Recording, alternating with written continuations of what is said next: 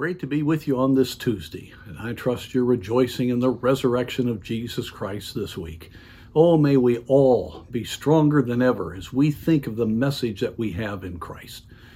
But as I've said over and over throughout our times over the last over 500 sessions now, I am burdened that we allow what's going on in the world to affect our thinking, to cause us to be fearful, to who make us pull back on the accomplishment of the Great Commission and to maybe even influence our thinking.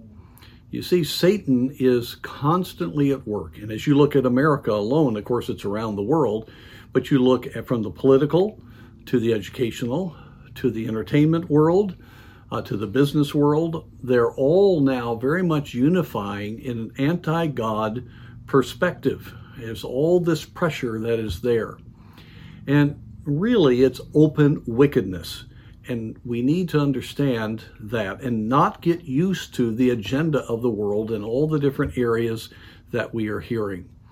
And we need to remember what Proverbs chapter 12 says in verse 7 The wicked are overthrown and are not, but the house of the righteous shall stand. God is on the side of those who are saved, therefore have a righteous standing with God, and those who are living out their salvation by having the Spirit of God produce the fruit of the Spirit in their life. And so, as the world seems to have the upper hand, remember, at the cross, Satan's head was crushed, the wicked are already overthrown. In God's mind, the victory has been won for us, we need to realize that when we walk with God, even through difficult times, even with the pressure of the world around us, and maybe in days ahead, some very real persecution, that God is going to cause everything that we do, both in our family and in our work for the Lord through the local church, all of that will stand.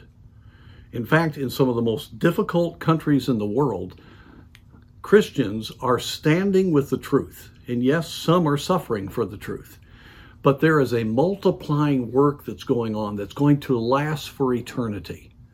And so we need to realize that God is observing everything. He hasn't been defeated. He has his own economy of how he has decided things are going to work, and Satan in the realm of the lost world has his power. But the kingdom of God goes forward in the spiritual realm and he does it through the local churches all around the world. And so, if we will not let ourselves be affected, we need to truly believe that the wicked are overthrown already, even though we don't see it. They are definitely going to be, and their end is tragic. And that what we do will stand, and it will stand forever. So let's stay encouraged in all that we have in Christ. And may we uh, realize that our lives need to count for that which will stand for eternity.